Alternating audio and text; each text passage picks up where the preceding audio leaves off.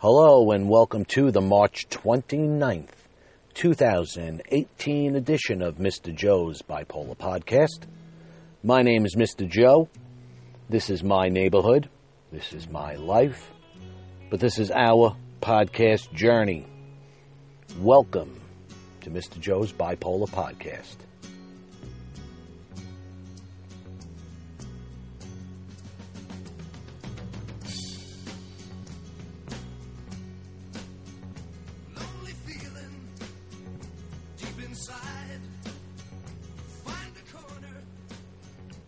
Hello, everybody, and welcome again to another edition of Mr. Joe's Bipolar Podcast. It's good to have everybody here with me today. And like always, I am thrilled to be there with you. If that makes any sense. I don't know. I don't know how much sense I'm going to make today. And I only say that because I'm in a different environment. And what I mean by that is I'm actually recording Mr. Joe's Bipolar Podcast in a completely different place at a completely different time. This is actually uh, about one o'clock on um, on a weekday in Mr. Joe's neighborhood, and very different from what I normally do. I normally do it at nighttime, but today I needed a break from work, and I came out into my parking lot. I'm actually in my car right now, if you could envision that, and it's very upsetting to me because um, I actually lost my 15 minute podcast. Now, obviously, we go a lot longer than that. For those of you who listen all the time, you know that we certainly go a lot longer than that. But I, I recorded about 15 minutes of very worthy material yesterday um, while I was at home. I actually took the day off, and I'll get into that in a minute. Uh, and I, I have a Galaxy, a Samsung Galaxy. It's not a new one. It's a it's a 6S Plus, I believe it's referred to. It's a big, big, big guy, you know, big phone. And I recorded on that phone yesterday, and uh, while I was off, and my wife and little Mickey went out food shopping. They left me home to rest and recover. And uh, while they did, I recorded the podcast. And unfortunately, I only got about 15 minutes in, and they came inside and they were home, and I had to help with the shopping bags and, you know, very chaotic, so to speak, in terms of, um, you know, them just arriving home. So, you know, I certainly wasn't going to continue with the podcast uh, when they first got home between the dogs and and you know little Mickey on the ground who has been been walking for quite a few weeks now. So he is just he turned 11 months old on April 25th, so he's walking all over the place, uh, which is awesome. Uh, April 25th, that's his birthday. I apologize. March 25th, he actually started. Uh, he turned 11 months old. Um, so anyway, I recorded about 15 minutes worth of material. I saved it, so I thought on my Samsung. I refused to close out my applications which I normally do every single day. There's a little close all button for those of you who do not know what a Samsung is. Uh, very similar to what an Apple device does, where you can kind of swipe away the programs as you close them out. One of my obsessions is that I believe my phone will stop functioning properly if I leave my um, my programs open for too long. So my compulsion and we've talked about obsessions and compulsions, is to close out all of my programs. Well, that has done a number on me over the last 24 hours, and I was still able to keep that particular program open that allows me to do my podcast. And sure as anything, I fe- felt like I was going to finish it up today during my work break. And sure as anything, I go in and it's gone. Um, so, whatever. I remember exactly what I was going to talk about. I'm going to continue talking about it today. Uh, first and foremost, I stayed home yesterday because I had the final, well, the second to final stages done for my implant tooth. For those of you who don't remember or, or who have not listened to all the podcasts, quite some time ago, I had my front tooth broken and kind of knocked out, so to speak.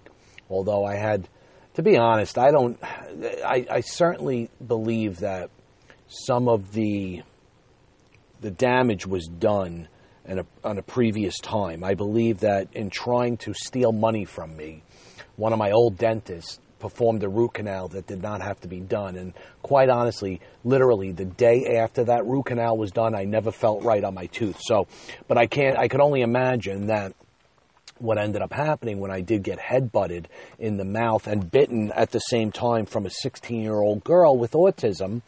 I, uh, I guess that was the icing on the cake, so to speak.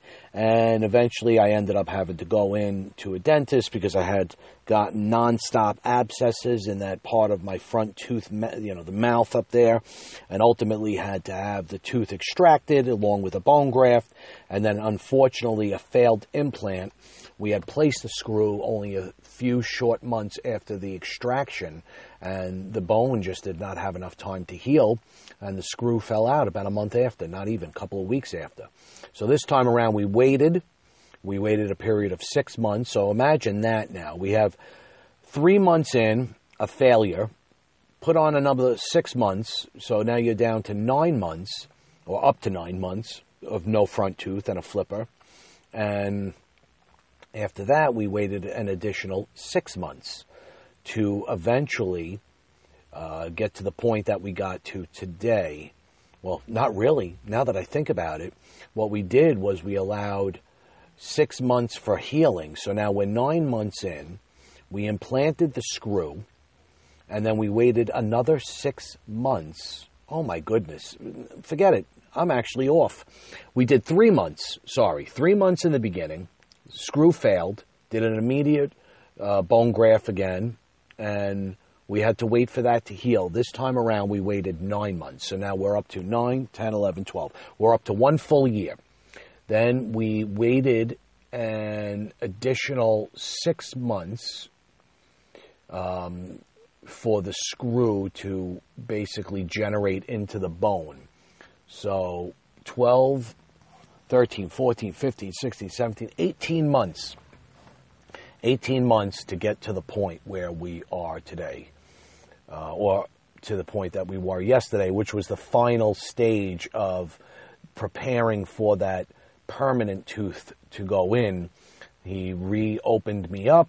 He kind of shaved away the bone a little bit to expose the screw that had been uh, kind of implanted into the bone and then he screws on a little abutment on the end of it. And now I am free to go to my dentist and have that molding done to find, you know, finally put that permanent tooth into place. I'm sorry, guys. I'm all over the place with my times and my dates. I am just not cognitively well equipped anymore to figure out dates and times and months and it's just horrible what I go through. So it's been about a two year process. I probably could have got to that a lot sooner than rambling on in a hypomanic fashion. About two years that I've had no front tooth and I'm finally at the ending stages. But yesterday I was in a lot of pain. So I ended up taking the day off from work and um, my uh, wife allowed me to rest a little bit, which I really didn't do much of anyway. But how could we rest? We don't do a lot of resting, especially we, when we are in mixed episodes, which is what I have been in, I have to tell you, over the last couple of days. Went from depression to um, some of that rapid cycling that Mr. Joe deals with. Nothing in full blown mania, uh, but I do feel a little hypomanic right now. As a matter of fact, tomorrow I will be going up to 175 milligrams of my Lamictal, and I actually finally started my Seroquel as of last night. 25 milligrams, nothing crazy, nothing major. And I got to tell you, everybody, I slept like a baby. I did wake up with a tremendous headache. I have not looked at any side effects yet. I am not going to read anything because, quite frankly, anything that I do read about Seroquel is a lot of mixed reviews, a lot of stuff that uh, is not very appealing in terms of when I read it. But again, everybody's got a different a, a, a different cocktail that agrees with them. So I'm going to try and stay away from it this time. Especially, I've been getting some positive reviews on Twitter about the uh, Seroquel. So we'll see what it does. So far, it's helped me to sleep, which uh, is great instead of waking up every hour on the hour, which is what I do. Uh, I've expressed that in the past on some of my podcasts, and I cannot express it any more diligently than I can right now.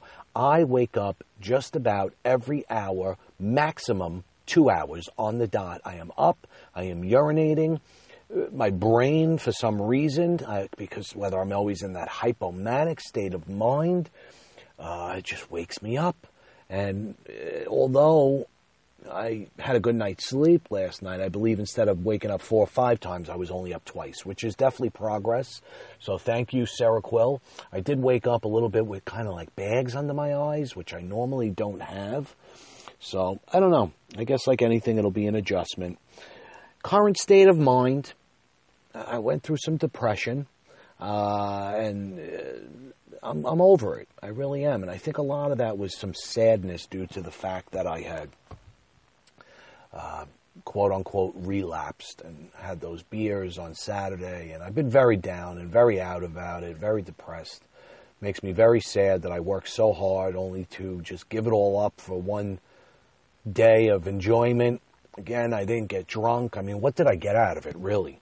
I mean, nothing. Took a couple of a couple of hits of weed, had four beers. I guess you could say I was able to socialize a little bit better, but uh, I don't know what what really did I get out of it. I mean, because I wasn't able to socialize better. I was actually miserable about what I was doing the entire time. I knew I wasn't going to get drunk, so the more I did it, by beer number three, I was completely overwhelmed and anxious about the fact that I had partaken in that ridiculous series of events, which included smoking and um, drinking beers. But I do have to thank a lot of my Twitter followers and a lot of my emailers. Couple of you have, who have written and reached out. You've been very positive, especially uh, in my email, and then one gentleman on Twitter. Um, he actually used a wonderful phrase. This guy Joe on Twitter said, "Soldier on," and that's what I will do. I'm going to soldier on and move past this and not worry about it anymore. And uh, as I've not worried about it, it's kind of resulted in some hypomania, which I believe was probably the true mood that I was supposed to endure over the last couple of days. Uh, and so it's come out a little bit. Now, yesterday, a couple of things went on. Uh, number one, I sat in a dental chair and prepared for this surgery, minor surgery, and something that was very disappointing. And I guess you only notice it when you got nothing better to do when you're sitting in a dental chair. Was I looked down at my left ring. I wear two rings. I wear one on my right hand, which is a dad ring that came from uh, my beautiful children, Junior and Sarah Lee. So I wear that on my right hand. Now on my left hand, on my ring finger, I wear um, my wedding band, which is a beautiful wedding band with black diamonds in it. And it's got a series of three stones, and I noticed that the middle one was missing. So um, it made me absolutely sick to the point where, and I, I don't know, am I the only one who reacts like this? You guys let me know. Here I am looking down and I know there's no cell phones allowed back where the surgery is taking place. I didn't care. I ripped out my cell phone. I started texting my wife. I can't believe it. I lost the diamond. What do I do? Please check for me. She tells me that she's in the bathroom and she can't check. I wanted her to check one of my drawers. Um, and, you know, now I'm texting her left and right because she's taking too long in the bathroom. And in my mind, I'm trying to restep my uh, you know, go back in time. And I mean, come on, I have no idea when I lost it. Well, it's, and, and, you know, my wife keeps just trying to tell me it's just money. You'll get it replaced. But yet here I am, like a psychopath, and please forgive me for using that word, walking around a, and I'm looking at my office building now. It's three floors and a basement, so four floors. Here I am walking around an entire uh, building that probably houses about a thousand people, maybe a little less, maybe 750. Um, and, and I'm walking around looking for a diamond that is not even a centimeter long, big. I mean, come on. I mean, you know, I'm, I'm, I'm ready to rip open sinks and look down drain pipes. And for what reason? I'm not finding it. Not finding it. And it's just money. So stop worrying about it, but yet I can't seem to do it. This is helping me this talking to you is allowing me to get over it a little bit. And that's what I kind of wanted to concentrate on, believe it or not. It's a perfect segue into what this podcast is about. And it's about therapy. It's about therapy and bipolar disorder and something that I have not done in a very, very long time. Yes, I see a psychiatrist, okay, psychiatric nurse for that matter, because I can't get in to see a psychiatrist. Nobody will accept me. One of the things I started to do was search for a therapist, and I'm also starting to realize that either one of two things, and maybe this is my paranoia once again setting in, either nobody wants to see Mr. Joe because of the simple fact that he is a rapid cycler with bipolar 1 mixed episodes with psychotic features, which is no joke. And they just read my emails and they say, well, I'm not dealing with this wackadoo. Or uh, it truly is a very serious problem with the mental health world in which I just can't get a therapist. So I've kind of given up, so to speak, to be honest with you. And, and, and now what I'm thinking is that for several reasons, I think it's really important that I go back. And I, I'm, I'm thinking that it's important for us as a podcast family to think long and hard about whether or not we are seeking therapy and what kind of help we are or, or are not getting at the current time when it comes to talking to somebody. So I'm going to talk myself into it and hopefully as I do that advise you to what I think might be best for you in your life and in terms of therapy and bipolar disorder. I know this. I am in no mood to recite once again my history, my life, my ups, my downs, all the nonsense that I've been through for my entire life, the hospitalizations, the medicines, the family history. We all go through it. How many times am I going to give it to a new person? So I almost feel like saying, whoever I do get, I feel like giving them a copy of my podcast collection and saying, do me a favor, read through this and get back to me when you have some free time, and then we could take it from there because I'm just in no mood. But um, I'm starting to realize that there are things that I need to talk about. There are things that I need to get off my chest. And other than the fact that I sat in that dental chair and quite possibly reacted in a way that any normal human being would react in terms of seeing a missing diamond. You know, a nice black, beautiful diamond was missing. Now, I took it to the next level and I started texting and started worrying, and I've been worrying for 24 hours. What's what's not ordinary is what I went through in the waiting room before I actually went through my surgery, and I need to speak to somebody about this paranoia that I am feeling. I don't know why I feel it. I don't know if it's a true paranoia or if it's now become an OCD. And what I'm referring to is this clock stuff, where I look at the clock and I am completely convinced that somebody is either spying on me or can see into my mind. And I, it's, you know, here's the example I want to use. I'm sitting in the office and as I'm waiting, I'm looking around, and one of the things I noticed that literally every single person in that waiting room was doing what I was doing, and I was thumbing through my cell phone. There is no human interaction anymore on this earth, especially in an office. Man, I remember going to an office and I couldn't wait to get my hands onto whatever magazine was there and whatever updated version, volume 3, series 24, whatever it was, you know. I don't even see magazines in some places anymore. I didn't see any yesterday, that's for sure. Why? Because we are all consumed with technology, and I am guilty of it. I sat on my phone and I'm thumbing through it, and all of a sudden, up on my phone, I see 819, and my heart starts to palpitate, pal- uh, palpitate, excuse me. And I'm saying to myself, oh God, I can't look at this phone. It's going to turn 820. And that's the number that scares me. And I'm saying to myself, I know. So now I'm trying to talk myself into understanding that work is fully aware of where I am. They know I'm going to get surgery. So what's the big deal if they read my mind right now or read my thoughts or know where I am? But yet I still could not help myself but turn my phone over and not look. So what do I do? I turn my head to the big screen TV, another piece of technology, of course and I'm looking at the news, and lo and behold, the news channel has the time in the right hand lower corner.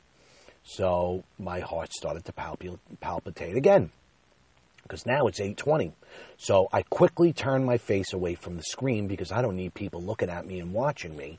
And I'm saying to myself, this if anybody's watching Mr. Joe, they're going to think I'm absolutely insane. And I got to get over it. I really do. So here I am now. I'm actually trying to convince myself to look up at the numbers and say to myself that nothing bad is going to happen. And then all of a sudden, it develops into an OCD in a sense where I'm obsessed with the fact that people are watching me, but the compulsion is to get over it, and I'm only allowed to look at the time three times before people can read my thoughts. So I put now a limit on the number of times I'm actually able to go and view the clock. So I, I, I think I need help in terms of speaking with somebody. And I don't know if Seroquel is the answer or the easy way out. Uh, I never want to view medicine as an easy alternative to something that um, is going on in a person's life. I think you need medicine, you need medicine. You take your medicine. Uh, but this is starting to, I don't want to say take over my life, so which is why I would say to myself, I need that medicine to hopefully help me.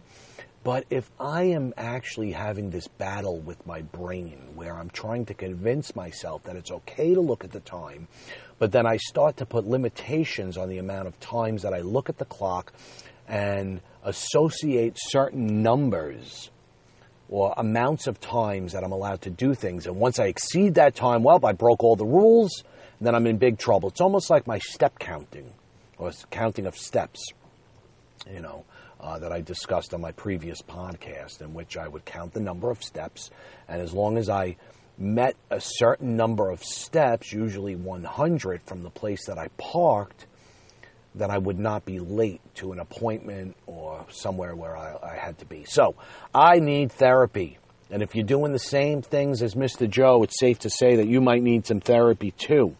The other thing that I wanted to mention, and I'm wondering if a therapist could help, and this is a very interesting thing. I just wanted to share this with my audience is I am having some incredibly vivid dreams. Now, I'm not asking for somebody to interpret my dreams. That's not what I'm looking for necessarily, but my dreams are so intense and so vivid. And I don't know if any of you can. There are two types of dreams that I've had in my life that I remember like they were yesterday. One of them that I'll describe second is I remember it like it was yesterday because I literally have this, that dream every single night of my life. I'll get to that in one second. The, the first dream that I will never forget, and thank goodness it hasn't happened in a very long time, it happened when I was experiencing my severe panic attacks and, and anxiety. Is I would find I'd be so exhausted. I mean, I was not able to sleep. When I was experiencing my severe anxiety, I would be awake all night long. I would only be able to shut my eyes upon it no longer being dark and the sun starting to come up. For some reason, I would feel safe once the sun would rise in the morning, and then I would sleep the day away like a depressed person with bipolar disorder. But all throughout the night, I would stay up. I would I would have panic attacks all night long.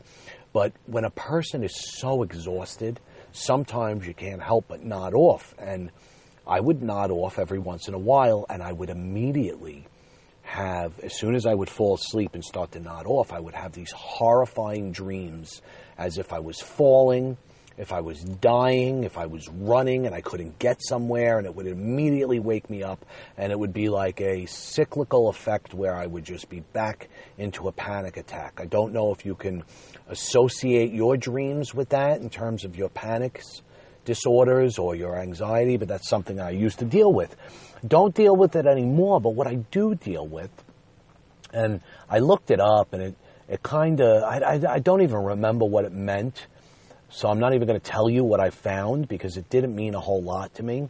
But one of the things that I dream about all the time, and I've been dreaming like this since I'm a child, and this is every night is I am flying. uh, Mr. Joe, it's Super Mr. Joe. okay, Super Mr. Joe is flying all around town. I don't get, I, I go from place to place, point A to point B, by flying. Sometimes I will carry people with me. They'll either be on my back or I'll hold on to them and they'll be adjacent to my side. But for the most part, I fly to everywhere that I go. Have there been times where I try to fly and I'm not successful? Very far and few in between, almost like that running dream where you're trying to run and you're not going anywhere. And I don't know if anybody can relate to that. If you can, then great. You know, you know exactly what I'm saying here. And if not, it's a horrible dream to have that dream where you're trying to grab something or reach for something and you just can't get it.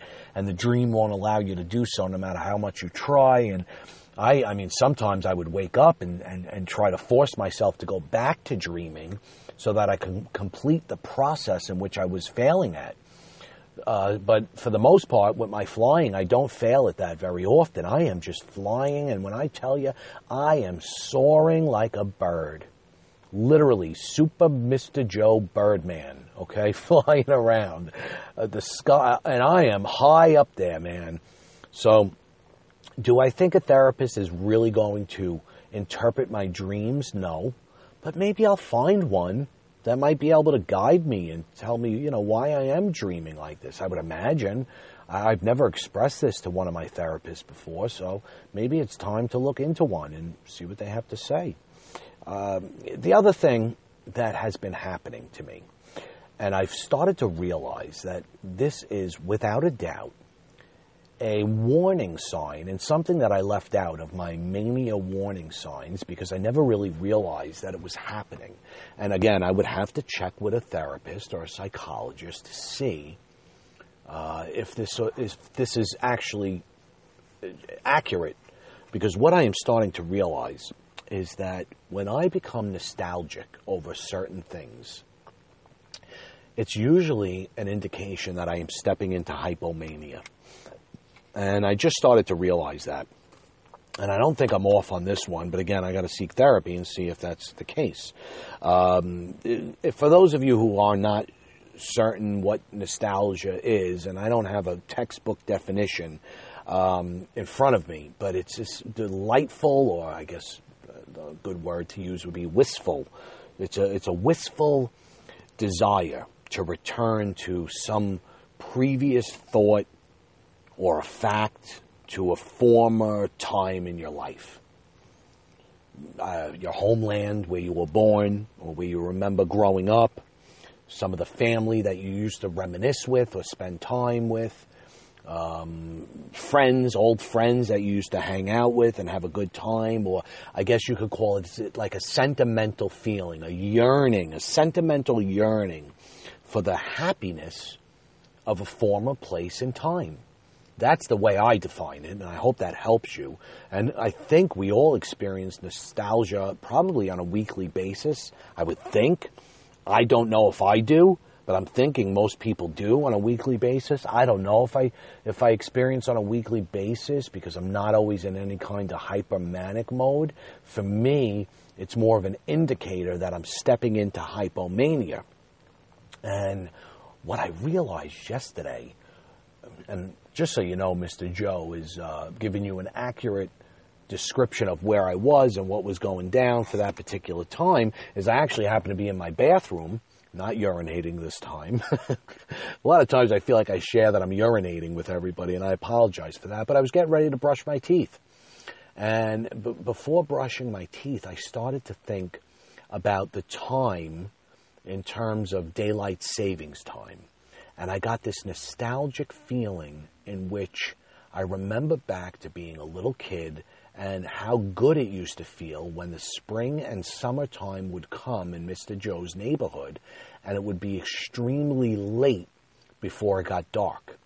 And all of a sudden, I started to smell the air around me. And even though I'm in the bathroom, uh, I'm actually able to smell the nature and the trees and everything that it used to be like I'm thinking back to Mr. Joe's childhood and when I used to play Manhunt. For those of you who don't know what Manhunt is, who are not 42 years old like Mr. Joe, it was a game of hide and seek in which you played with all of your buddies and you, you know, the girls, the guys, and you would search for one another and, you know, we'd hide and it was a hide and seek game with a group of people. And here I am now becoming nostalgic about the fact that I was off in the summer. There was no school, and it was late, probably 7.30, 8 o'clock at night, and the sun is still out, and the weather's warm, and I'm smelling the trees and the breeze, and uh, it's amazing because it, it was legitimately right there with me. And then what starts to happen is Mr. Joe starts to get a tinge of sadness. Not that I don't love my life, because I do. I love everything about my life, and I would never want to change it. And I believe with that definition of nostalgia that I gave you, I have to believe that part of that definition, there is an included piece of nostalgia that goes along with it. I would imagine that to be the case. Um, so, yes, Mr. Joe would potentially get sad after that feeling of nostalgia. And again, I guess that goes along with it. I'd like to know from a therapist, I guess, is that something that is accurate? Is it is it normal to all of a sudden feel nostalgic about something and then a short time after that start to experience hypomanic symptoms? Because that's what I feel like. I got to tell you guys, and I do not express this very often in a podcast. I, I feel like a lot of times I will discuss my depression, but if I'm feeling a certain way during a podcast, I try my very best not to talk about it in great detail too much. I am actually extremely hypomanic, and I'm not sure if you can tell by my voice. I'm trying to slow down a little bit as I speak, but it's almost as if like I'm ready to stumble over my words.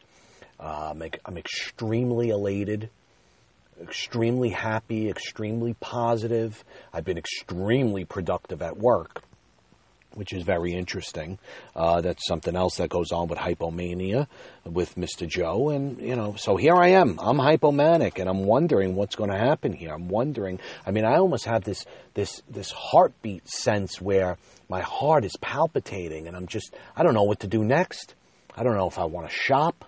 I don't know if I want to, um, you know, go home and make love to my wife. I, I don't know what to do. Um, so that's why I guess I'm sitting in a car right now and I'm conducting Mr. Joe's bipolar podcast. Maybe this will keep me safe.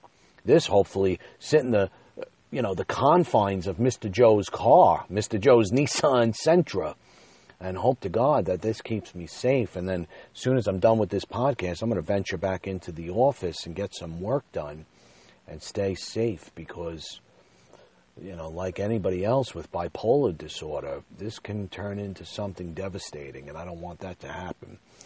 I definitely am going to have to keep you posted. I have to also wonder is this an after effect of the Seroquel?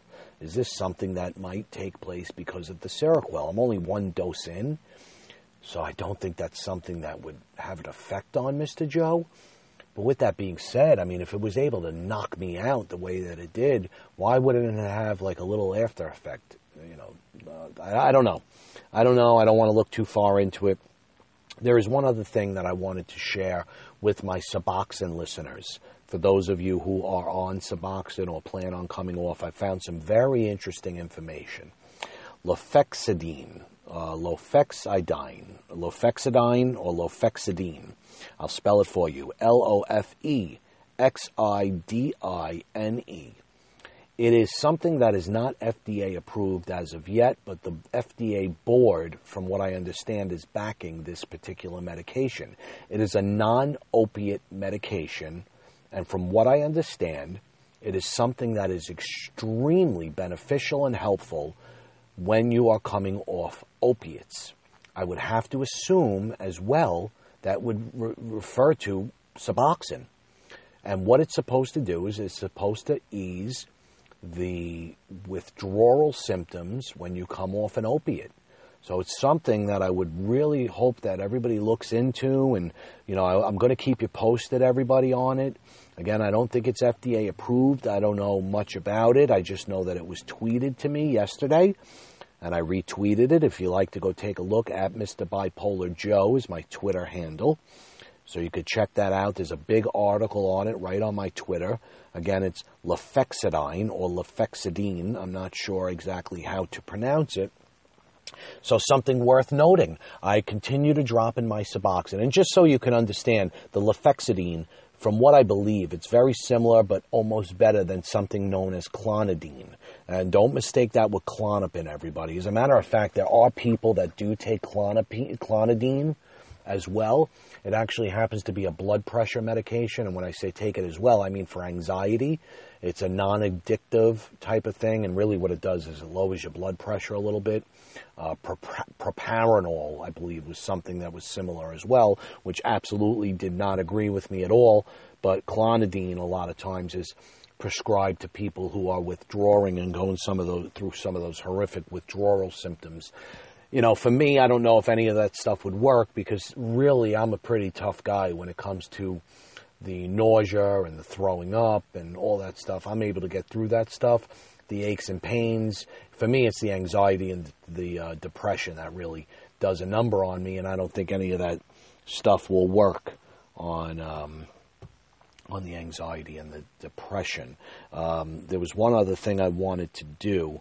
Uh, I wanted to make mention that my psychiatrist had actually reached out to me when I had told her about some of my symptoms.